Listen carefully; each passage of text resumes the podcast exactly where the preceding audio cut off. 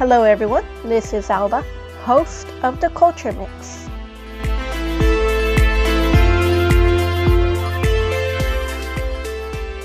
So, we've gotten a quick look at how Aztec and Maya civilization used to practice human sacrifice. And it's astonishing, really, to see how much they were willing to sacrifice or give up in order to please their gods. They were willing to give up even that which was most dear to them. By this point in time, you're probably thinking, okay, Alba, we got that. What does this have to do with Mexico? In order for Mexico to become Mexico, the first civilizations had to pass, and they did when invaders came and took over the place. Of course, there's a lot of disagreement over why they were allowed into the city, how exactly they took over the place, but the fact of the matter is that they did. The Aztecs, like many great civilizations, still retained their key features, just like Rome did. It's often said that the reason that the Roman Empire grew as big as it did was because they allowed people, their natives, to keep their own traditions and languages and just added a few extra laws. Well, the same was true in the case of the Aztecs. They ceased to be the great civilization they once were, but people don't change so easily, and they kept being themselves, having the same values and having the same or similar lifestyle.